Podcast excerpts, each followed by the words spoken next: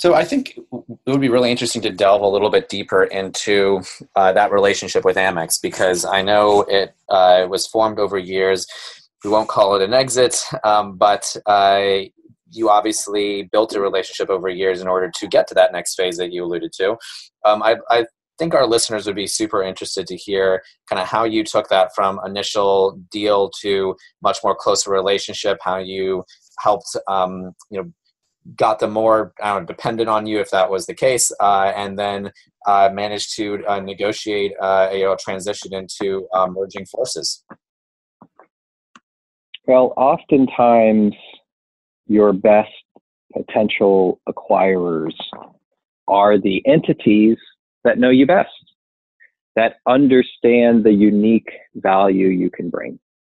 I mean, there are many ways in order for a business to get acquired. It could be a private equity firm might see special value, you know, in the business that they think they can get a multiple on. It could be that you merge with another organization because those two organizations together can create certain efficiencies or synergies that separately would would would not make as much sense or not be as efficient.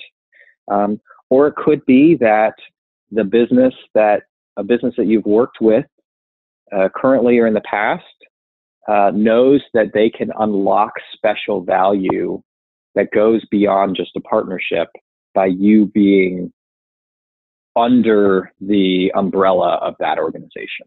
And that's essentially what the American Express acquisition was of Lounge Buddy, which is that we had a two plus year uh, relationship with them prior to this acquisition closing. And during that time, while that was a commercial agreement that we had, um, it was also kind of like dating, right? We got to know them really well, and they got to know us really well. And I think that was one of the key reasons why this acquisition discussion uh, was formed was they knew that we could actually deliver on our promises and that we weren't just selling snake oil, that we were actually creating unique value, you know, in an industry that they value highly as well because their customers value it. Premium credit cards like the American Express Platinum card and Centurion card or or other brands like Citi's Prestige card here in the US or the Chase Sapphire Reserve card, they all provide airport lounge access. And the reason being is that this is one of the most highly valued benefits of all credit cards in the world. Those credit cards that are typically charging, you know, $300 and up or, you know, hundreds of pounds or whatever the currency is that that you're looking at in your respective country, um, airport lounge access is almost certainly one of those benefits, and it's almost always at the top of the list. And so, you know, the company American Express, they have certainly uh, invested heavily in innovation. And they have a customer base that really is at the top end of, of premium customers.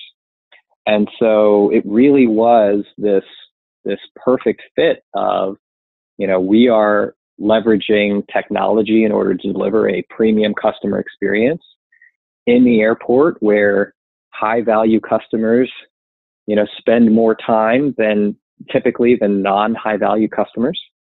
And so how can we work together in order to uh, leverage our technology to American Express's tens of millions of high value card members all over the world.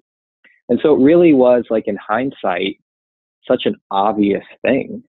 But it took years to build that trust with their brand because I mean they're also a bank holding company and they're a very risk averse company too.